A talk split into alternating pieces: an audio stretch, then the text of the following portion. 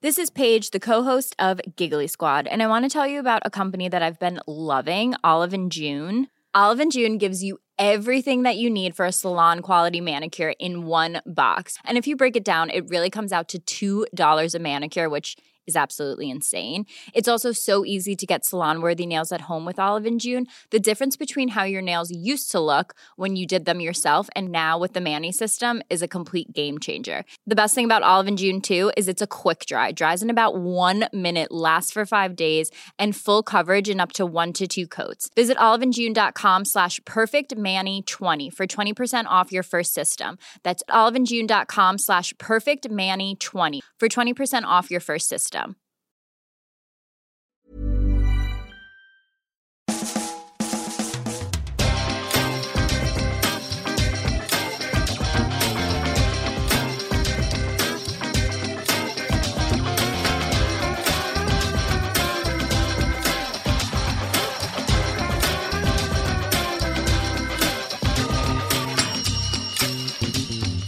Hello and welcome to a brand new Arsblog Arsecast right here on arsblog dot com. How are you? Hope you're well. Today's show features a very special guest. You know who it is because, you know, we've been teasing it a bit over the weekend on the, the social media, and also because, you know, it's the title of the episode. So, you know, I'm not, I'm not giving anything away. It is former Arsenal player, former Arsenal captain, Cesc Fabregas. This is an interview that has been in the works for, I would say, at least nine months, maybe a year. And it's one of those things that's quite difficult to organize because, well, the life of a professional footballer um, means that they're, uh, you know, they're sometimes at home, they're sometimes not at home, they're traveling or they're not traveling. And also Cesc is someone who has a young family, and with kids, that's another thing that has to be prioritized over, you know, an interview uh, for an Arsenal podcast. Um, but we did get it organized, you know, after much back and forth, a bit of wrangling here and there, and we looked at dates and all kinds of stuff. We had it sorted. April the seventh. That's when it was supposed to take place. Uh, I was going to fly to Nice and then travel on to Monaco, and we were going to do the uh, the podcast face-to-face in uh, a hotel in Monaco. But, and you all know what the but is, um, the coronavirus has put paid to that because of, um, well, the hotel already cancelled my reservation. Uh, so I, I don't know if they're closed down or, or whatever it might be. And air travel, if it's still a possibility, doesn't seem like the wisest thing to do uh, right now, because um, we need to try and stay away from each other as much as possible. Um, so it was like, oh, is this ever going to happen? But a few more messages, and we decided we would do it on Skype, which we did on Friday night. And it was a thoroughly enjoyable conversation. Um, and I hope you are going to to enjoy it. Um, I know from my social media mentions at the weekend, there is a, a variance in opinion uh, about Cesc. Some people Uh, still really like him. Some people don't like him because of, uh, you know, the various things that we're going to talk about in this conversation. Leaving Arsenal for Barcelona, coming back to the Premier League to play for Chelsea. And that's fine. I'm not telling anybody how they should think. I just would ask some of the people who have directed uh, messages at him and uh, also to me, because I've been involved in this conversation, just maybe think about what you're saying online to somebody. You know, this isn't a uh, this isn't a, a faceless entity that you're talking to. It is another human being, uh, and some of it was really quite unpleasant. But I, I don't want to dwell on that, and I don't want to get hung up on that, because this really was a, a fantastic conversation. And throughout, Uh, Cesc was really open, really honest, and whether you like some of the things that he says or not, you have to appreciate that openness and that honesty. And I think that, uh, you know, at the core of any good conversation, any good podcast, any good interview, if you have that, I think you have something that's worth listening to. And I think this is is very much that. Um, we speak about how he came to join Arsenal, what it was like as a fifteen, sixteen-year-old coming into a club, you know, at that time, at the height of its powers, uh, at the height of its success under Arsene Wenger with amazing players, how he developed as a footballer, as a, as a person, the, uh, the period where we didn't win things, where he was instrumental, fundamental to the team, and, and, and probably our best player for a long time, but that wasn't matched perhaps in other areas of the team. And we talk about that. We talk about the lack of success. We talk about um, signings we might have made and perhaps should have made to, to make the team more competitive. We talk about leaving. Joining Barcelona, leaving Barcelona, coming back to England. Could he have come back to Arsenal? Uh, joining Chelsea. So, you know, it's all in there. So, you know, why don't we just get on with it? And you can uh, stop listening to me talking about the interview, and you can actually listen to the interview. So this is me and Cesc Fabregas.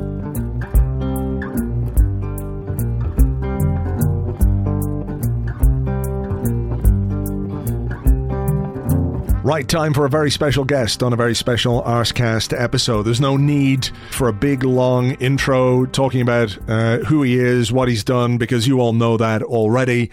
Uh, it's my pleasure to welcome to the show Cesc Fabregas. Hi, Cesc. Hi, how are you? I'm okay. You're all keeping well over there at the moment? Yeah, well, it's a different situation. Um, you know, you have to get used to it. Uh, There are circumstances that we cannot control, unfortunately. Mm. It's all around the world, and we need to suffer in the best way we can. Mm. Well, we're going to talk uh, not about coronavirus, because I think everybody needs a little bit of an escape from that at yeah, the moment.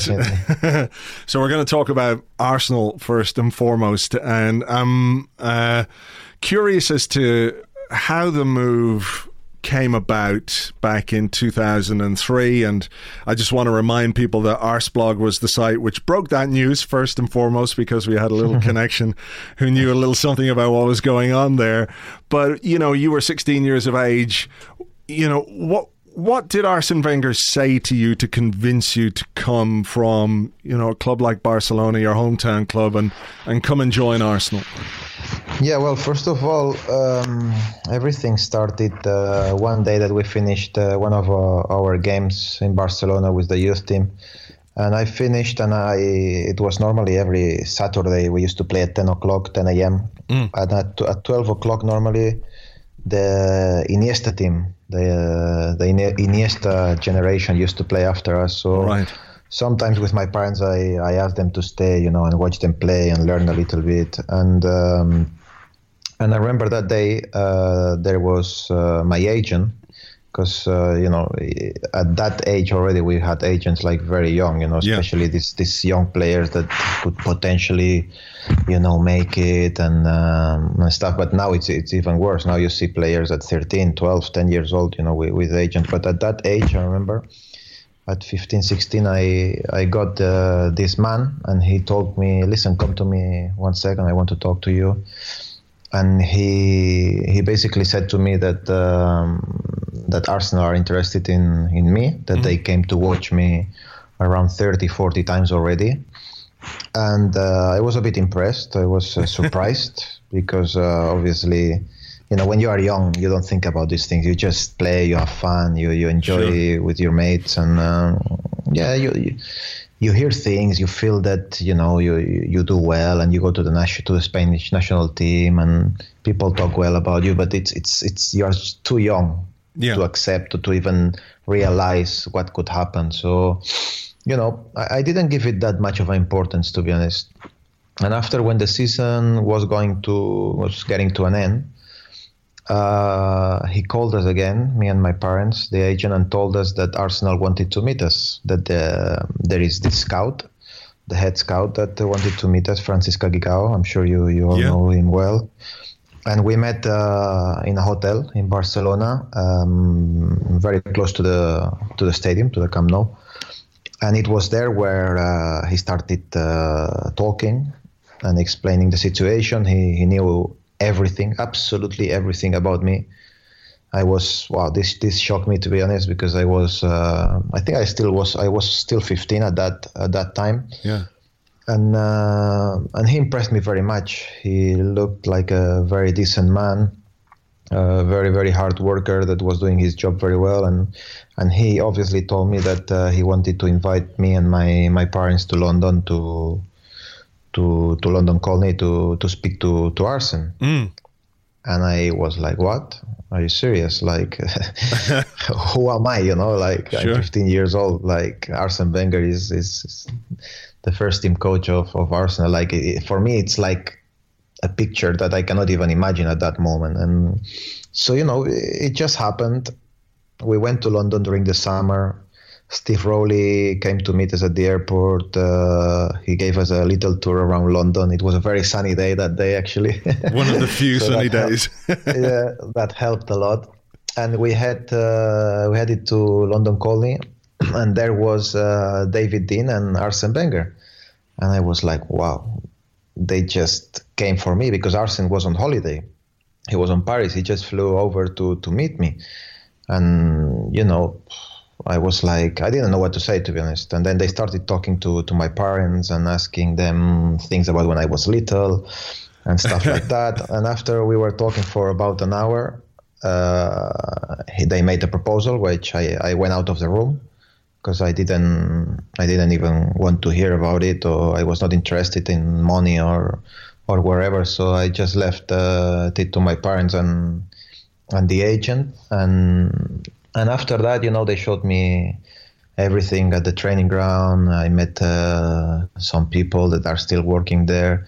Um, so everything about that day, I remember like if it was yesterday. Uh, I was a little kid enjoying, because, you know, at the end we all talk about trophies, uh, about uh, great moments. But for me, that was a great moment that I will ne- never be able to forget. Yeah. What were what were the first impressions then? I mean, you had no no hesitation about moving, you know, at sixteen years of age from Spain to London, which is, you know, a big move at, at any age. But, you know, at sixteen years of age, I know you've got the support structures from the club, but it is still a big decision to make. And from a footballing point of view, you know, was it because you felt maybe your chances were better at Arsenal, or... Were there were there other factors in that, or was this just, you know, this opportunity came and, and you were impressed by by Arsene, by the club, and, and it was something you you had to take? It's a bit of everything, to be honest. It's difficult okay. for me to say one thing, because uh, everything about it was was just the dream move for me. But it was difficult. I, I will not uh, lie. Not not not the move in general, because I was fifteen, and when, but the thing is that when you are uh, sixteen, or when your when your birthday comes to sixteen, mm. then Barcelona signs a contract with you, no? Yeah. Uh, basically, and uh, they the office in Barcelona used to call me every year to sign to renew my contract uh, after the season ended. So when they were calling me. And they were calling my parents. Obviously, we were not picking up. So they were phoning, phoning, phoning, phoning. And, and we were under pressure, because I wanted to be nice and pick up the phone and, and say, listen, we are not uh, coming anymore. But they suggested that it was not the best uh, case or the best thing that we could do. So we just ignored them, you know. And uh, it was... For me, it was difficult. That it's a bit moment. awkward. I have, to, no? I, I have to say, because, you know, you're a young kid. I'm. I always like to do things the the, the right way, or the most honest way, and, and you realize, and now more than ever, that sometimes in sport, in football, sometimes in life, you know, you, you have to do what's best for you, you know. And, and in that case, I had to to make this decision, um, which was hard for the age I I had, but.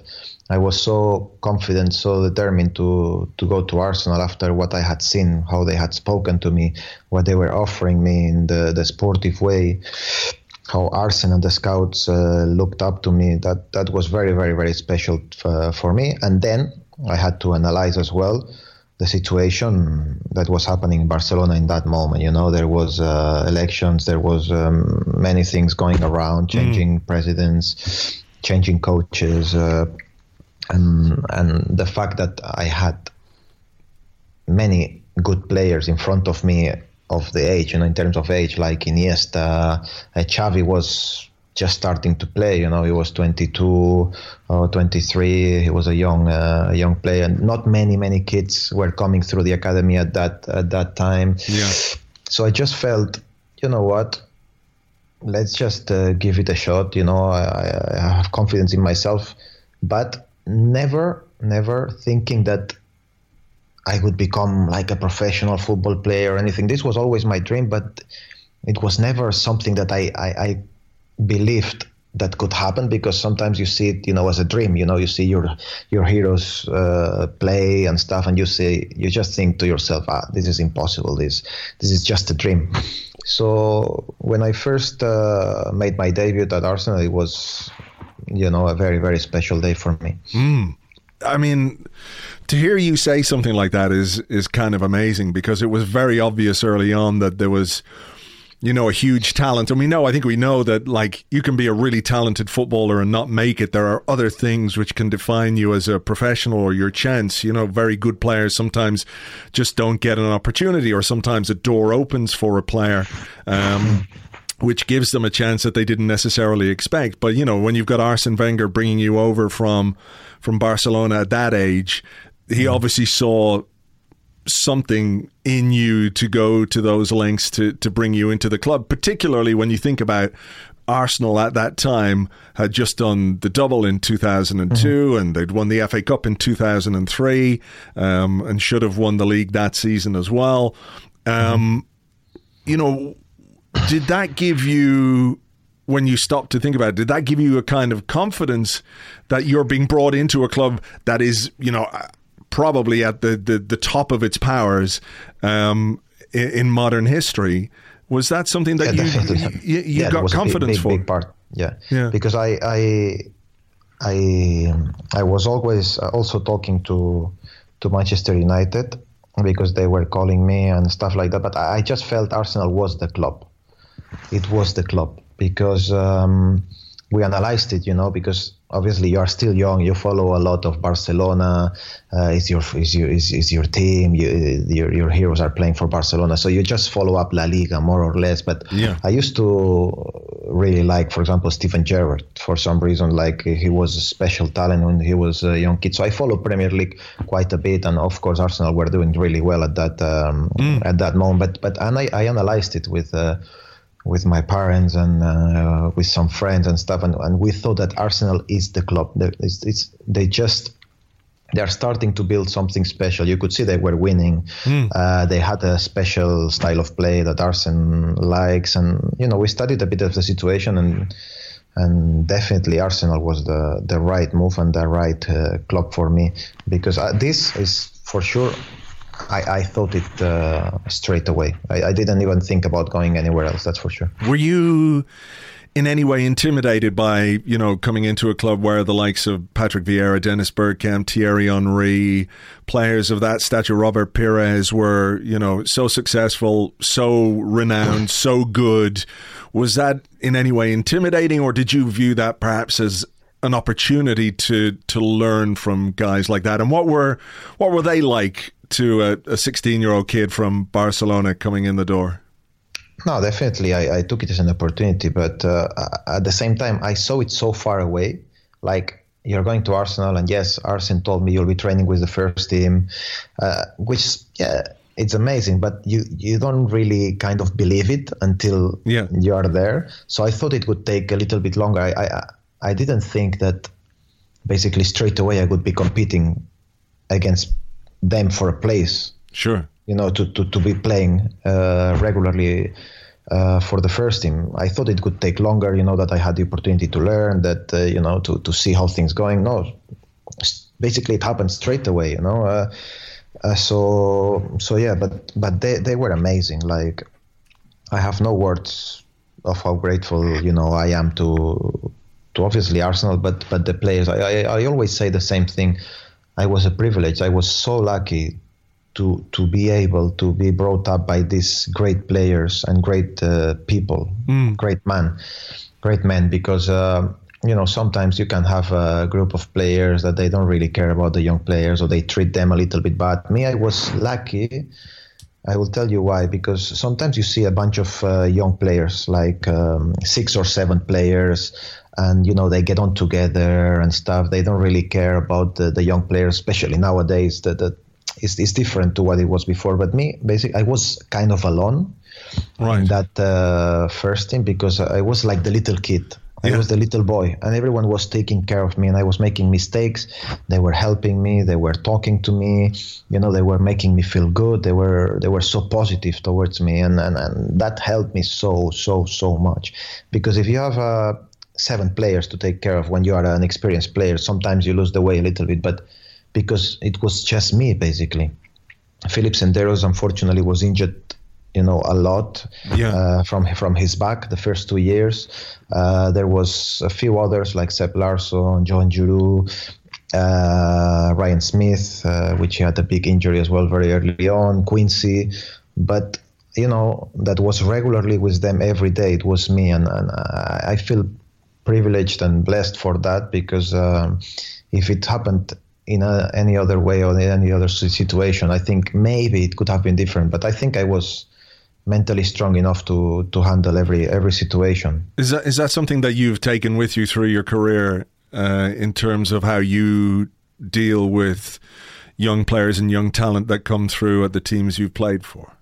Yeah, definitely, definitely. I remember this so much because, for example, here at Monaco now, eighty percent of the kids of the of the team are kids. So, you yeah. know, uh, even if my French is really not that great yet, you know, I, I talk to them a lot, you know, uh, I like to make them feel good, confident, because uh, we all made mistakes, you know, I, even now I, I make uh, lots of mistakes. So imagine a young player who's starting, you know, with a lot of potential, like like here at Monaco. And, and yeah, it's like you are not a coach, but you are becoming to be that experienced player, mature player that uh, sometimes I feel that uh, I am uh, implying that that role of, of of a coach, you know, inside the dressing room with the young players. Sure. Tell me, uh, tell me about Arsene Wenger and um, about him as as a coach and the way that he develops you as as a player and a person. I think we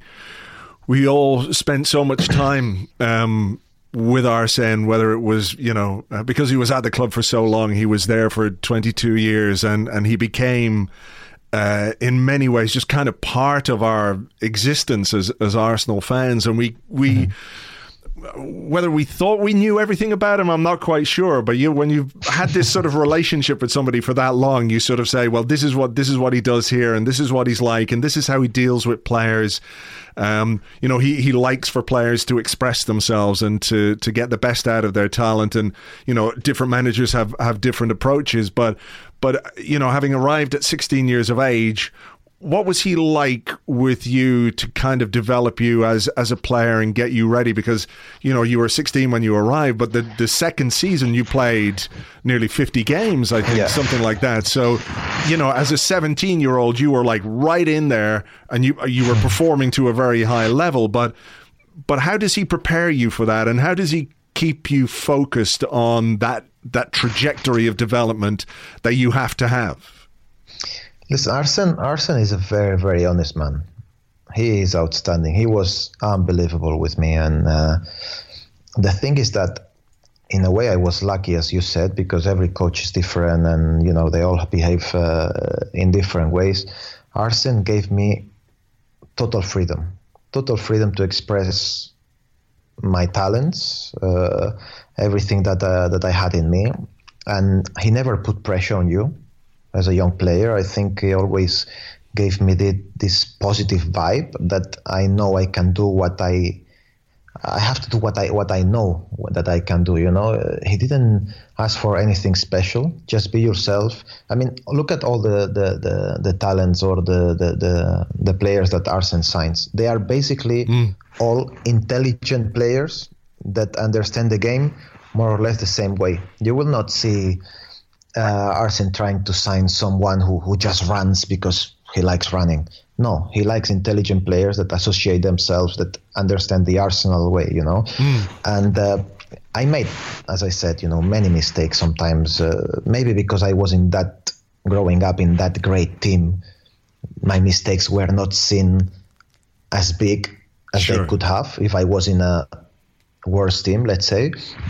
But uh, Arsene would not say anything to me. He would just train me.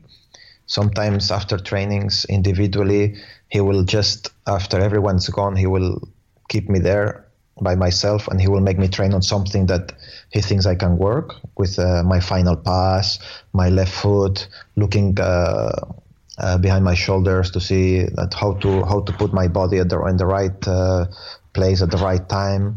Little things that you don't think they are important, you don't think they are important, but then you train them, and one day you click, and on the pitch you do it by yourself. And they, that makes you a better player. Mm. And uh, on top of that, you know, when he felt it was the right time, he will call you into his dressing room. Well, not, not his dressing room, his office. Sorry. Sure. Yeah. yeah, yeah. And uh, you know, he will he will tell you what he thinks, what uh, how you're doing, what he thinks you need to improve. But uh, in general, he's very patient, which obviously now I, I understand that nowadays it's more difficult to be patient with young players, but he had that patience with me and with many others that uh, it's very difficult to have in football, uh, in the football world, because everyone wants to win, everyone wants to put pressure on you. If you don't win, uh, you know how it is. Uh, yeah. You guys, the fans, the press, everyone is after you. So with me, he had a lot of courage, and uh, forever I'll be grateful for that. You were talking about his patience. I mean, is one of the things that people have said down the years is that maybe he did need sometimes to be a little more impatient, perhaps, with, with some players or some performances and, and things like that. Would that just have been out of his nature? Was that just not in him? I think he just didn't like to kill a player. Yeah. He, he played a lot with the mental aspect of the game, and, and, and he he knows, like, for example, a player like Thierry Henry or Patrick Vieira, they are so strong mentally. He doesn't need to tell them anything. Mm. You know, like, he knows that they know what they have to do. Sure. He knows that they know that uh, if they played bad, the next day they will do better. He didn't need to tell them anything. But in others, maybe he was, you know, a bit scared that if he... If he tells them something as well, maybe they will collapse, they will put their head down. And he was always, I think, a little bit afraid. I, I never really, maybe in eight years, I saw I saw Arsene really angry at halftime. I remember one time at Anfield, he lost it there, uh, maybe a, a couple of times more, but he was... That man, what you see in the press conference, what you see after a, a loss, when they interview them, then when you're in a hot moment yeah. uh, on Sky, uh, this is who he is. He really is like that, you know. And uh, and maybe sometimes he should have lost it more. Sometimes I felt that we were playing so poorly that he should have lost it more. Mm. But this is the way. This is the way he is, you know. Uh, he was taking care, especially. Uh, when I was there, my last, let's say, four or five years, we were very young. Yeah. You know, so the same way that he didn't need to tell anything to Sol Campbell, to Ljungberg, Dennis, and all of this, he was a bit afraid, I think, to tell, you know, let's say my generation or my the group of players that sure. I was with in the last five years, something that could, you know, potentially have a bad effect to the team. Yeah, I mean, that's the thing. That you don't have to tell Sol Campbell or Thierry Henry or, or Dennis Bergkamp anything. But when you are trying to build a young team, and you could see what he was trying to do, obviously, with, with the move to the new stadium and the financial restrictions and, and trying to build this group of players, this this group of young players to, to grow together and develop together, maybe there is, you know, sometimes a need to just be a bit more instructive with, with young players because, uh, as you say, you make mistakes and it's how you learn from those mistakes that, that allows you to develop. Yeah, but, but he's instructive, huh? Yeah, yeah, yeah. He, he, he gives instructions and he corrects people. I'm just talking about the way of saying it. Okay. You know what I mean? Sure. Like, uh, for example, uh, I had a Conte, for example, or Luis Aragonés, or mm. even even Mourinho. They have another approach. Yeah. Guardiola. Yeah. The, I will not tell you how it is, but you can imagine. I think we can guess. It's a, it's a it's a it's a different approach. Arsene yeah. had his way. And you cannot say that it was a bad way because, you know, he, he, how successful he's been everywhere he's been.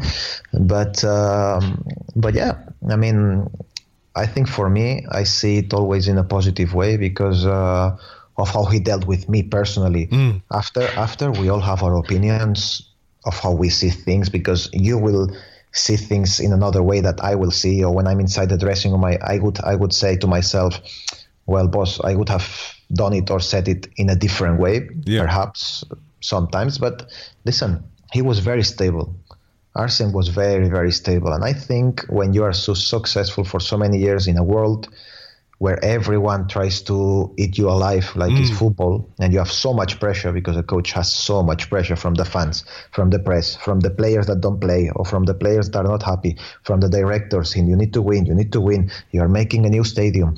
Uh, you know, uh, it's not easy at all. And and I think the success he's had is because he was so stable in key moments where, you know, he could have said, ah, I just leave everything. I'm I'm not ready for it. Or uh, he loses there. He loses in another place, and he just kept cool basically ninety percent of the times. And I think that that that made it very, very special the way he did it. Mm.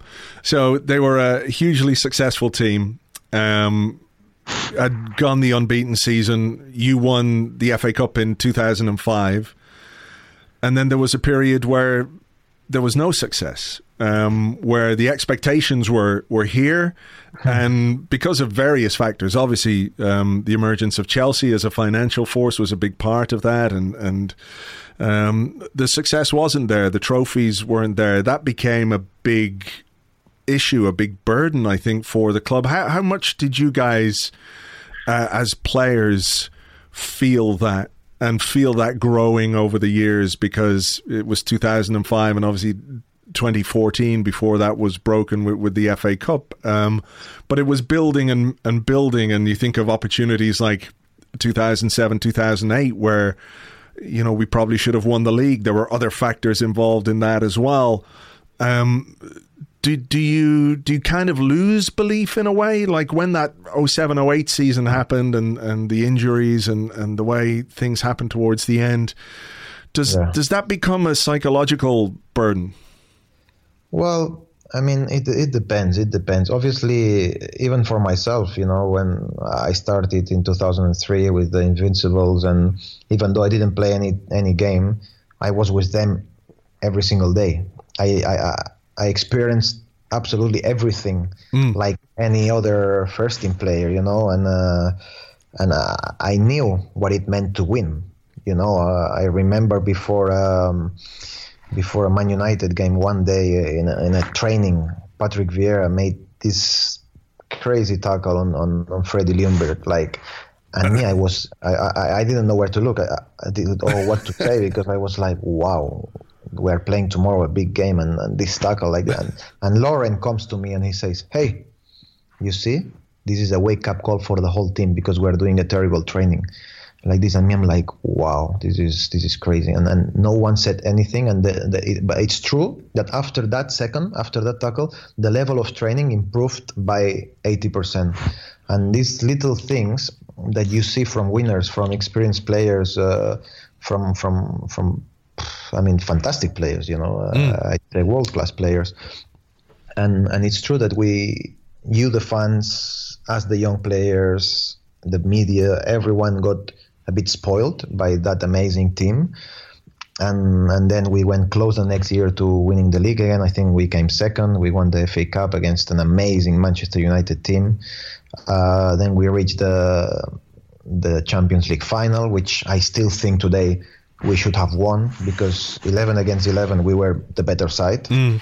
Even sometimes with ten players, okay, we were not a threat, maybe, but we were really well organized. You know, the, the Barcelona didn't have chances, uh, basically.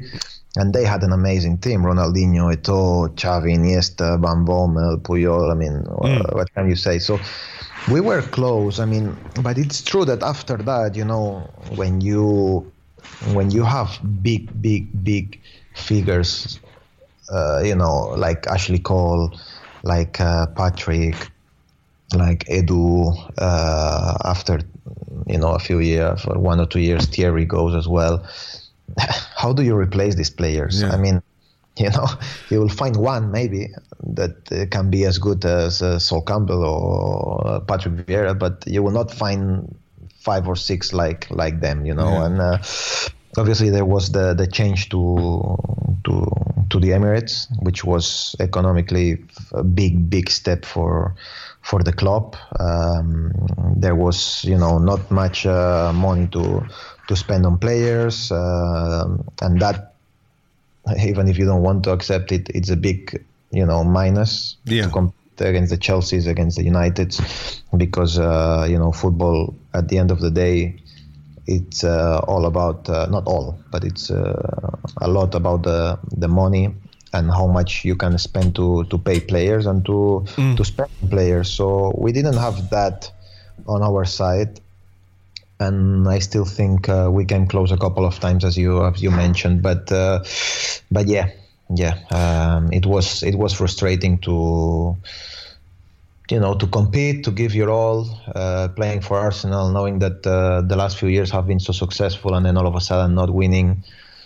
Uh, I think we all enjoyed playing at the Emirates, uh, having a beautiful, fantastic stadium with so much capacity. But uh, but yeah, I think as a fans, you will tell me better than anyone that you want to win. Sure. You know? uh, you want to win trophies, you want to celebrate, and I don't blame you for that. But I, I think the club and Arsenal said, okay, we have this beautiful stadium for the future. Maybe we will pay for it in a, mm. in, in trophies for a couple of years, but we will come back. I think this this was the thought of the club. One size fits all seemed like a good idea for clothes. Nice dress. Uh, it's a it's a t-shirt. Until you tried it on. Same goes for your healthcare. That's why United Healthcare offers a variety of flexible, budget-friendly coverage for medical, vision, dental, and more. So whether you're between jobs, coming off a parent's plan, or even missed open enrollment, you can find the plan that fits you best. Find out more about United Healthcare coverage at U H one dot com. That's U H one dot com. Selling a little or a lot? Shopify helps you do your thing however you cha-ching. Shopify is the global commerce platform that helps you sell at every stage of your business. From the launch your online shop stage to the first real-life store stage, all the way to the did we just hit a million orders stage, Shopify is there to help you grow. Shopify helps you turn browsers into buyers with the internet's best converting checkout. thirty-six percent better on average compared to other leading commerce platforms. Because businesses that grow, grow with Shopify. Get a one dollar per month trial period at shopify.com slash work. Shopify.com slash work. Did you feel like a, uh, maybe the balance wasn't quite right at times between youth and experience? And you mention all those big players who came and went and, uh, you know, the idea of growing a young squad together is a really great one if it works. And, you know, to an extent it did. But I remember at the time certainly feeling like we're just one player, maybe two players away from getting the mix exactly right. I remember... I remember summers where, for example, we were linked with Xavi Alonso, and you think, wow, what would have happened if we could have... This one... Uh, yeah. I, I was with Xavi on the phone the whole summer. He was dying to come. Oh. He, he was like literally begging everyone to, to go to to Arsenal. He really wanted to come, and I, I to be honest, I, I did my best. I'm I sure you did. To, I spoke to who I had to, to speak. I I gave my opinion. I I thought that he was a fantastic addition for us at that time. And yeah, I have to say that uh, a couple of times like that, I was frustrated by the lack of push, the final push. You know what I sure. mean? Sure. Yeah, yeah, yeah. I know exactly. That it's so close. The the player is dying to come. The player is dying to. It's so easy to make this deal. I, I'm not. I, I mean, I'm not a, you know, director. I see it from a player's point of view. Eh? Because yeah. me, uh, if I wanted to go somewhere. Like I went to Arsenal, I do my everything to go to Arsenal, and I, I see that when a player wants to go somewhere, it's easy. Forget contracts, forget... Uh, okay, sometimes it's more difficult uh, if you have a long contract or something, but normally it should happen. Mm. And uh, yeah, Xabi Alonso was one of them that... Uh, I mean, I was living it day to day because he was texting me all the time. I remember the whole holiday. I was talking to him, he was texting me what's happening, and uh, yeah... It was a it was a shame because I think it would have been a great, great, great addition to, to that team. Yeah, he was He was made for Arsenal, I think. I think so too. He would have been fantastic. The two of you in midfield together is something I'm sorry that we didn't get to see uh, at some point. So, look, th- things at Arsenal um, aren't necessarily successful in the way that they were before, but on an international level, um, they obviously were amazing uh, for you and amazing for Spain in twenty ten. Uh, you win the World Cup. Uh, which is an incredible thing for any football player, uh, to provide the assist for the goal in the final. Um, around that time, of course, we all started hearing a lot about your your Barcelona D N A.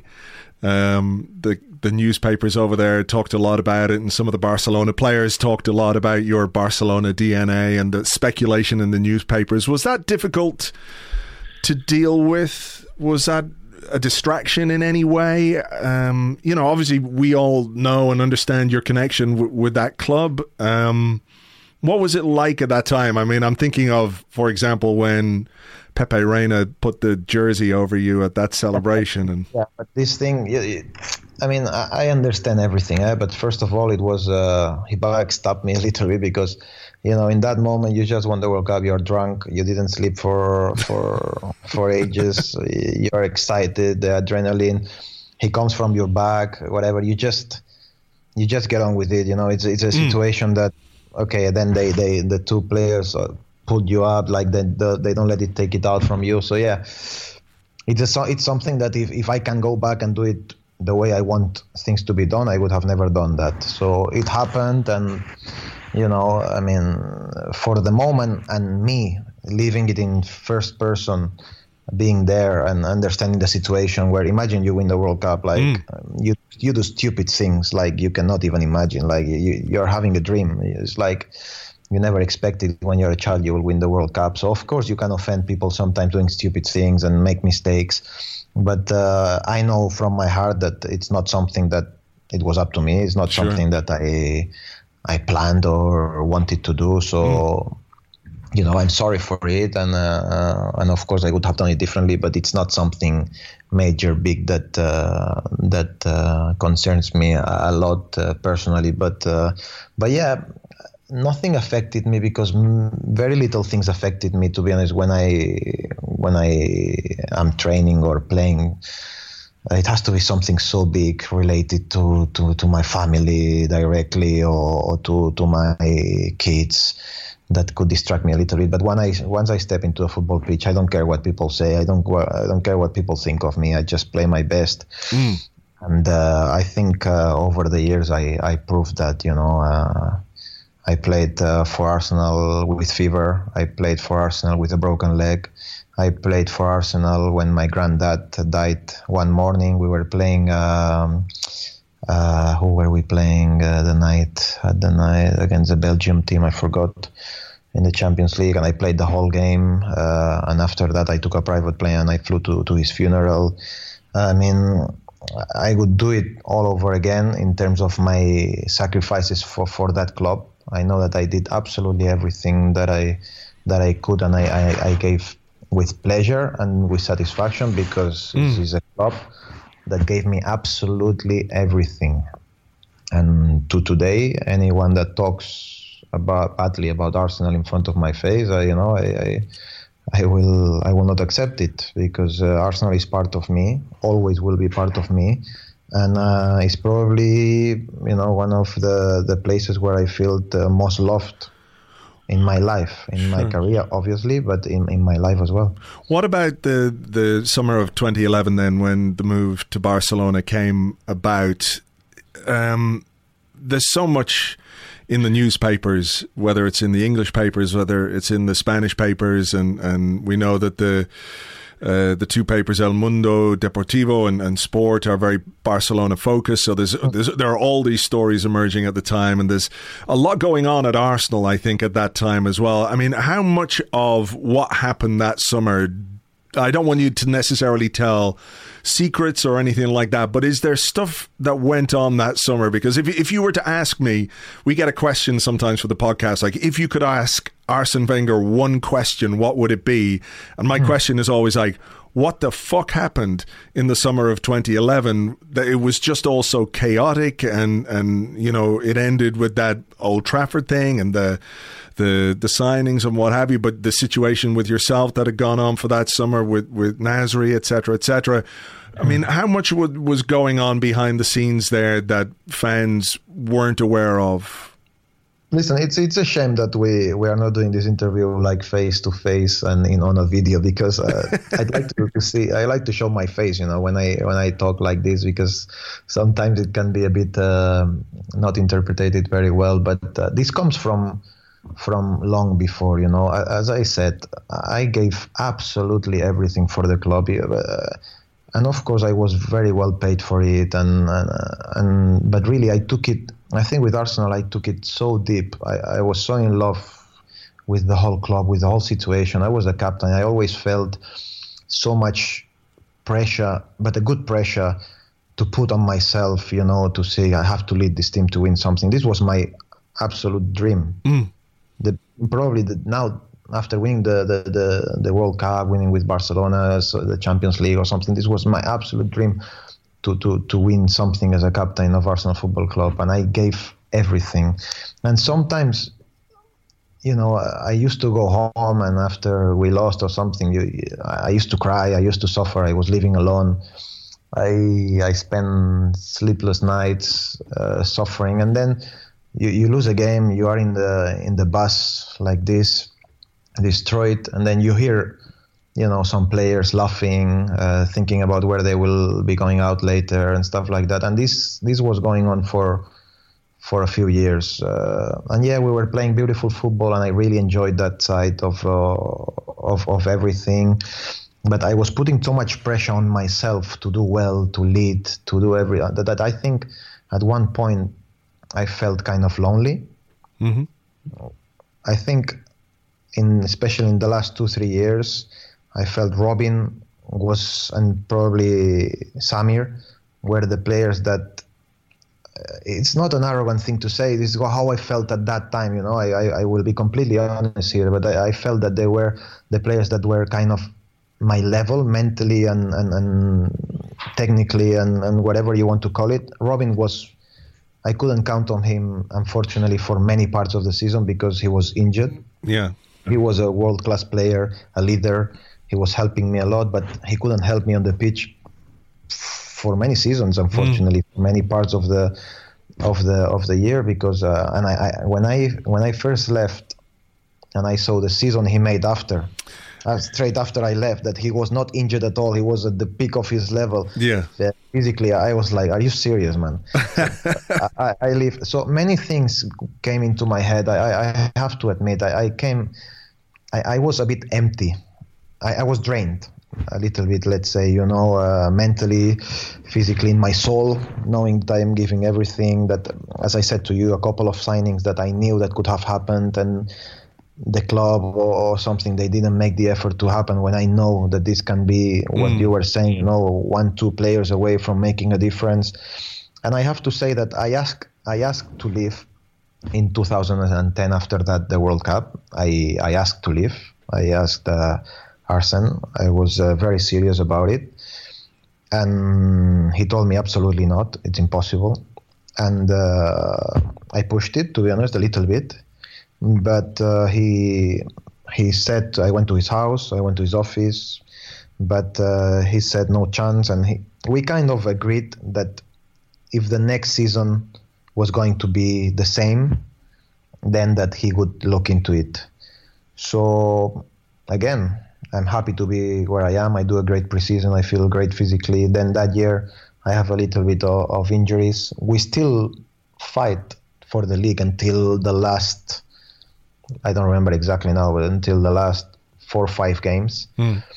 And uh, once we we lose it, I think we lost at Bolton. That was my first my last ever game for Arsenal, I think. And uh, that day when we lost two one, I think, if I remember correctly, I I kind of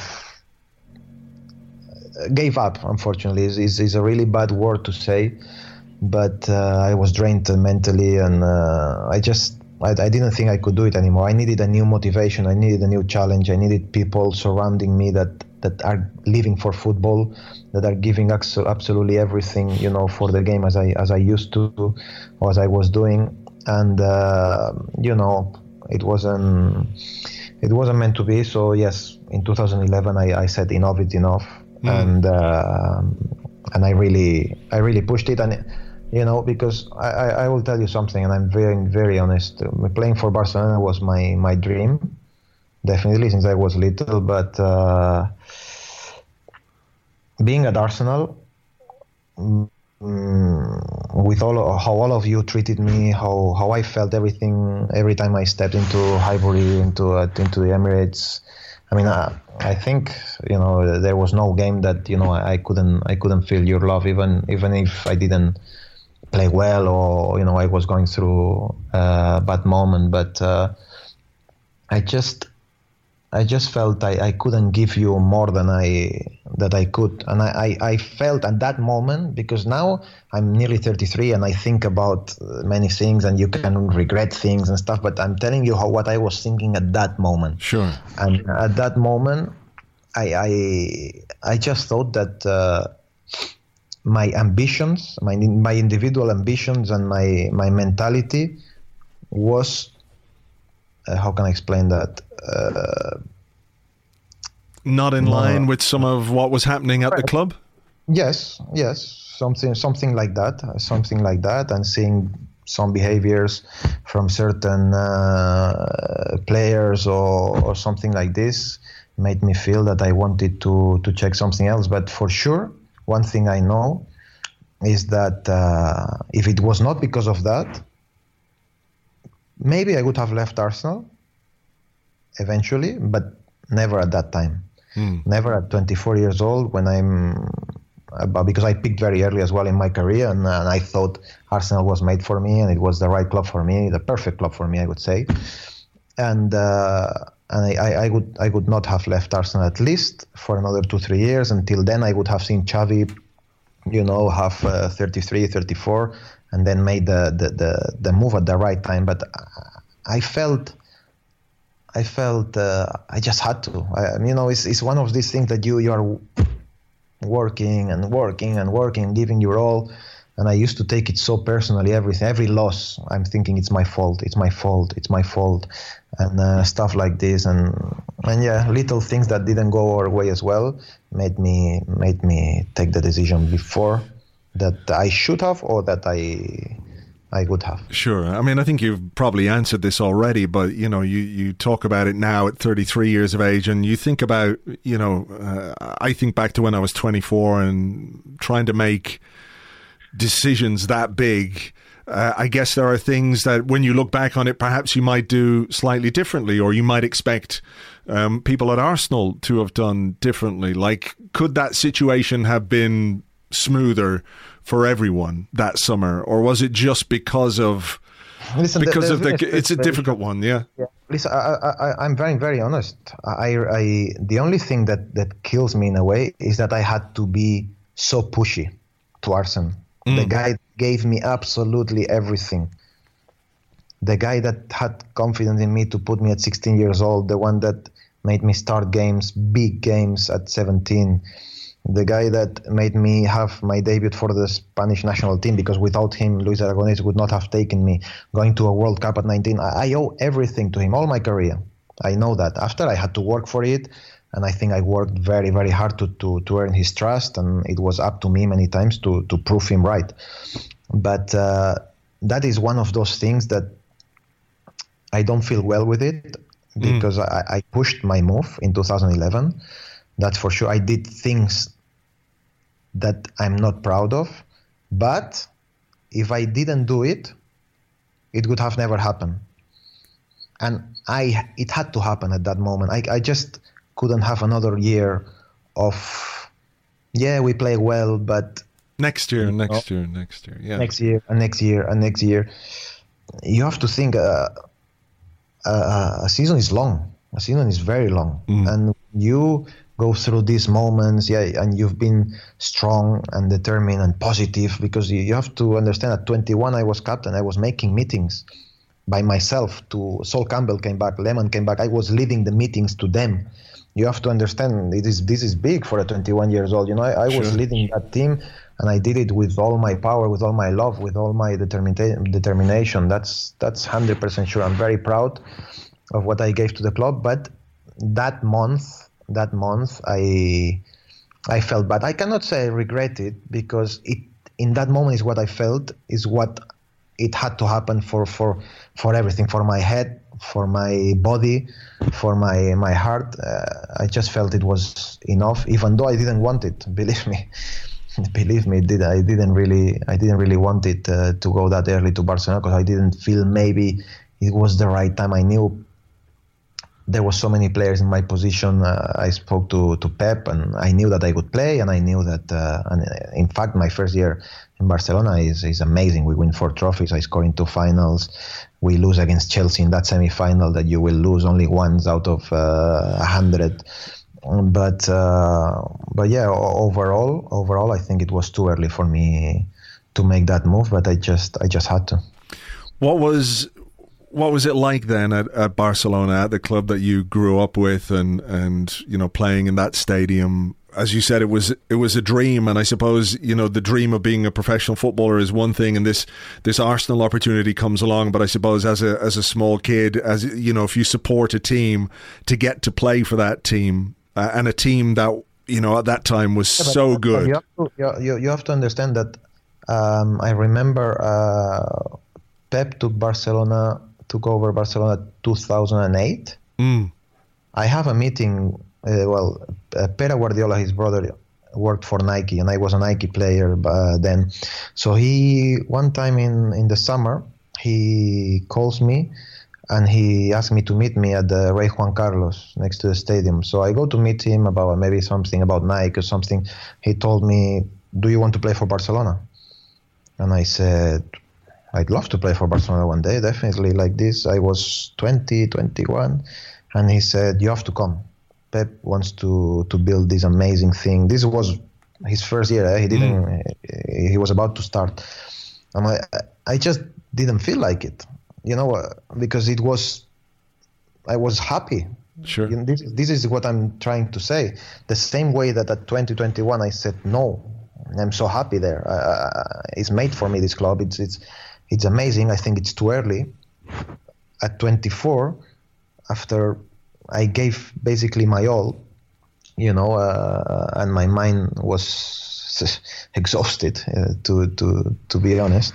Uh, I took a completely different road, but I still think it was too early. Mm. But I just, uh, I did it. I, I just had to. So let's talk about the return to England. And at the time, certainly I would have loved to have seen you come back to Arsenal. A lot of Arsenal fans would have loved to have seen you come back. Was that ever a possibility? We heard about buyback clauses and, and all those kind of things.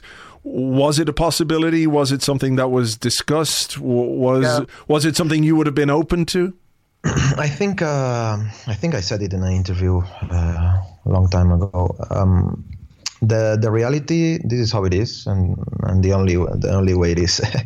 um, uh, once I decide to to leave Barcelona, um, Arsenal, I put in a in the in the contract that uh, Arsenal can have a um, a clause to to buy me back if I decide to to leave uh, Barcelona one day, and the clause was that uh, once I decide to leave, and I have the permission of the Barcelona president, that uh, Arsenal will have the first option whatsoever. Mm-hmm. Before any club, Arsenal will have the first option, and I cannot speak to any other club for one week until Arsenal makes a decision if they want it or not. So um, my agent, uh, Darren Dean, uh, um, obviously is the son of David Dean, and a very, very good friend of Arsene, and uh, they know the families very well. So Ars- uh, Darren spoke to to Arsene. Um, he didn't give him an answer, to be honest, and uh, and then we just had to wait one full week to see if Arsenal responded, and and then definitely this was my first option. Hmm. In, in my mind, I'm telling everyone I'm going to Arsenal. This is this is what I want. Uh, Arsene, Gazidis, and everyone, or nobody basically, said anything for a week. And then the the pass, uh, and me, I, I didn't want to be a beggar, you know, like uh, we told them once, they know the situation. Yeah. Um, if in one week they haven't said anything, because they, straight away I knew that probably they didn't want me back. So they could have just said after three hours, no, no, no, we are not interested. So straight away I could have spoken to other teams. Yeah. They waited the whole week without giving me a response, and still uh, since then no response whatsoever. But uh, after the week I had to take uh, uh, my my chances, my solution. I I had Manchester City, uh, I had Manchester United, and then I spoke to Mourinho, which I didn't think it would ever happen, to be honest. He knows that, and everyone knows that, because of what happened when I was at Arsenal and Chelsea, Barcelona, Real Madrid, many many things. But to be honest, after I left the room with Mourinho, I said to to Darren, I said, uh, that's it. I don't need to talk to anyone else. I'm going to Chelsea. There was no money involved, nothing. What he told me, the team that he wanted to make, uh, what he thought of me, what he where he wanted me to play, what, uh, how he wanted me to play absolutely every game. And this is what I wanted. Uh, on top of that, it's London, it's not Manchester. Sure. I love London. For me, London is, is my home, and that was a big fact. And I knew that this would have a lot of repercussion with Arsenal. Mm. It could have been, to be honest, it could have been similar if I went to City or, or United, because the, the most important is that I wanted to go to the Premier League. First of all, I wanted to go to back to Arsenal, because Arsenal, I felt it's it's always my home, and and what I lived there, you know, probably I haven't lived it anywhere uh, in terms of of everything. But uh, but I wanted to go back to the Premier League. That's that's for sure. I didn't want to go to Italy or another club in Spain, because after Real Madrid and Spain, I thought that I still, my level was very, very high, and mm. I wanted to play for a very good club. And in Spain, for example, after Real Madrid and Barcelona, the other clubs are, yeah, they're they're good, but uh, not the, the same level. And I thought, uh, you know, going back to the Premier League was the best for me. But after um, Ars- um, Arsenal didn't didn't come back to me, I had to make a decision. Uh, for my career, I cannot just retire at uh, twenty-seven. You should have. Um, I'm joking. And uh, and I just felt for many things that Chelsea was the the the, the right uh, solution at, at that time. And and to be honest, uh, thank God that I took that decision, because uh, I know it can be uh, controversial uh, with the Arsenal fans and, and everything, but uh, these five years I've been very happy there. Mm. I have to say, uh, you know. Uh, Um, we've won everything in England, uh, the most uh, winning team in, in English football in the, the time that I've been there. So, you know, playing some great football at times, uh, you know, I have to say that with the fans, there's been a connection impeccable, which I obviously my performances had to keep up, because, uh, you know, when someone comes from, from Arsenal, probably you are at the point of reference, but uh, I think we always had a great understanding, and I have to say I've, I've been so happy there, so happy, and everyone treated me really good. So we can always guess, oh, what would have happened or anything, but the reality is that I went there, won two Premier Leagues, which was my dream, uh, you know, F A Cups, League Cups, uh, Europa League. So, you know, in the end, it was uh, it was meant to be, and very happy for the choice I made. Sure, and and that sort of, as you said, it has some implications for your relationship with, with some Arsenal fans who, uh, obviously, football fans by their very nature are, are partisan. You know, so you can be a hero here, and you can be an absolute villain if you go there. But is that is that something that you you even think about? You know, as a as a professional, this is your job. Is that a consideration when you make a decision uh, like the one yeah, that, that you made? Definitely. I mean, we are we are not robots. Uh, we have our feelings. We have our hearts. Uh, I cannot deny that. Probably at Arsenal, I had the, the, the best years of my life. I can. This will ne- nobody will take this away from me. Sure. They were eight years, beautiful years. Okay, it's true. We we didn't win as much as I would have liked to, or, or people would have expected it, but I played the Champions League final. I was part of, okay, I didn't win it. It doesn't count as I won it, but I was part of the invincible team that I, I learned so much. I experienced every day with them. Uh, won the F A Cup. Uh, we played uh, League Cup finals. Uh, we made some good runs in the Champions League, getting semi-finals and, and stuff like that. Things that nowadays uh, you don't see with Arsenal for, you know, uh, mm.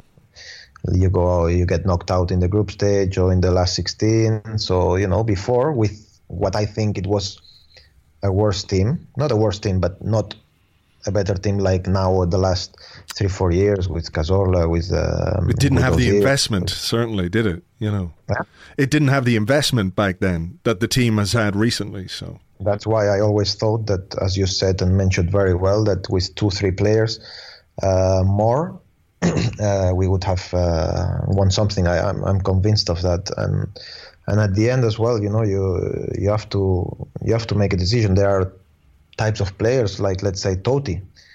Totti, I think he won very few titles with uh, with Roma, but he stayed there the, the whole life. Probably he'll have. Uh, it's, it's, it's basically Roma is Totti, no? When they when they talk about it, but then when he looks back at his uh, career.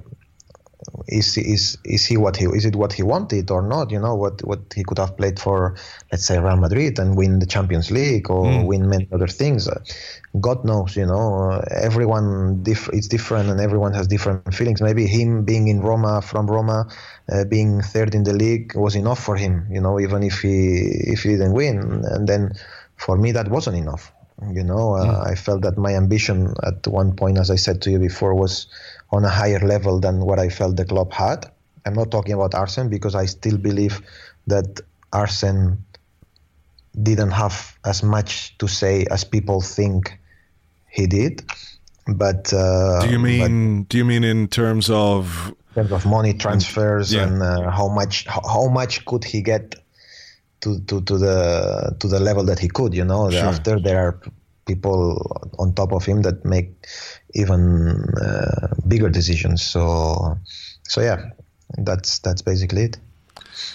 Um, you're you're thirty-three now, and do you think about what happens when you stop playing? I'm not suggesting that's going to happen anytime soon, but you know, as as uh, somebody who is.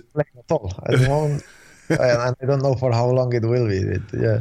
Okay. Well, you know, get well soon. Uh, but in the longer term, do you do you see uh, your life in football continuing? Is coaching something you would want to move into? Is management yeah. something you want to move into? Definitely, definitely, definitely. It's uh, uh, my life is football. I mean, I, there's no day that I'm not watching. Uh, I'm not watching a game like. Uh, In the how long I left Arsenal, two thousand eleven. That's nine years. I I I I've missed maybe what twenty games. Uh, you know, I'm a, I'm a fanatic. I'm a, I'm sick. You know, in this uh, in this case. But uh, you know, I love football a lot. I I I hope I can play for another three four years. And then after that, uh, yeah, it's something that I want to do straight away. I want to take my budget straight away as soon as I finish and and start very quickly, yeah. Okay, can I just finish, because I know I've taken up quite a bit of your time and I really appreciate it, and I'm sure everybody listening will appreciate this as well, but can I just ask you a couple of quick ones to finish off? If you can do it, I don't know if you can, but can you tell me your favourite Arsenal goal? My one? The one I scored? Yeah. Uh, it has to be something against Spurs for sure. One of the two I scored against Spurs because they were actually beautiful. But uh, yeah, probably my, my, my best goal yeah was that, that goal against Spurs at the Emirates when straight away after Robin scored yeah. the first. After the kickoff, we get the ball, and I, I still don't know how I did it, to be honest. But uh, that uh, it was amazing at the right time, and uh, yeah, it's one of these moments that uh, you don't forget for sure. No, that was a brilliant goal. I do remember we hadn't finished celebrating the first goal, and it was like, what? What? It wasn't even shown on T V, I think. Though they literally, I think they cut to it about or something. Yeah, yeah, yeah. So it happened that quickly. Um, And just finally, a, a, a favourite Arsenal game that you were involved in. Um, favourite? Well, mm. um, not necessarily the one in which you played best, but just you know yeah, one which yeah. perhaps lives longest in your memory. Oof, there are many. Huh? There are many, many, many. Um, I, just because we won the title, I think that game against uh, Manchester United in the F A Cup, against an amazing uh, United team. We were playing without Thierry Henry. Uh, he was injured. I played that game, and I, did, I didn't expect to, to play, to be honest. We played in the end three in midfield, Gilberto, Patrick, and I. And... Um, Yeah, I think uh, it was my second trophy, well, Community Shield, and then straight away winning the F A Cup was uh, was something very special, very special, and I was uh, very happy that day. I remember, but there's many like San Siro winning the fir- being the first yeah. English team. It was a good goal as well. Uh, yeah, yeah, it was a good goal. I think the goalkeeper was a bit my friend, but yeah, it's all right. We'll take that. Uh, yeah, that game against Spurs, the five four. Oh, at, yeah, yeah. White was an amazing game. Uh, Villarreal, at Villarreal, when Jens Lehmann saves the penalty that um, mm. brings it, uh, brings us to the Champions League final. There are many, to be honest, many, many that I can't recall. But, uh, but yeah, every every game playing for Arsenal was very special, to be honest. All right. Well, listen, uh, I'm going to leave it there. And thank you very much again for your time. It's great to finally have had this conversation. We've been planning it or trying to make it happen for yeah. Yeah. a long time, a long time. And I'm glad we finally did. I really appreciate you talking to me, Cesc. Thanks a million. Thank you so much. And just a quick message to the Arsenal fans, because I don't have many times to, to do that. But uh, I left in a, in a quick way nine years ago, and I still didn't have the time to talk to them much. But uh, thank you for everything that uh, they have done for me. I know that uh, sometimes, you know, the things that have been said and some lies, some things true, some things not. But I know, you know, real fans and and, and, and every single one of you have a, a little bit uh, of me in their heart. Me the same for all of you. And uh, thank you. And hopefully we'll see each other soon, very another time. Thank you so much.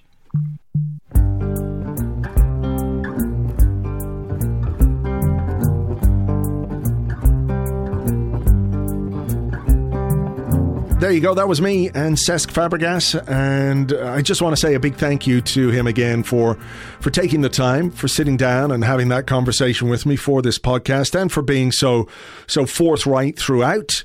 Uh, like I said at the start, I'm not here to tell anybody what they can or should think about Cesc. Uh, you know, people have their own opinions, and that's fine. But maybe after listening to this, you might have a slightly different perspective. Maybe not. Maybe it just confirms everything you already knew in your head. Either way, I hope you enjoyed listening to it. And uh, hopefully it will, you know, spark some debate and conversations. Polite, mannerly conversations, if you don't mind. As ever, I just want to thank you for listening. Thank you for supporting us uh, in everything that we do here on the site. It's really uh, very much appreciated. Uh, it's strange times that we're living in, and hopefully this hour or so has taken your mind off some of the stuff that's going on outside there. And, uh, you know, we will do our best to keep it going uh, over the weeks and months ahead. I'll leave it there for now, though. Um, you take care of yourselves. Stay well. Stay healthy. Um, stay out of big groups. Wash your hands. Do all that stuff. And uh, we'll catch you on the next one. Until then, cheers. Bye-bye.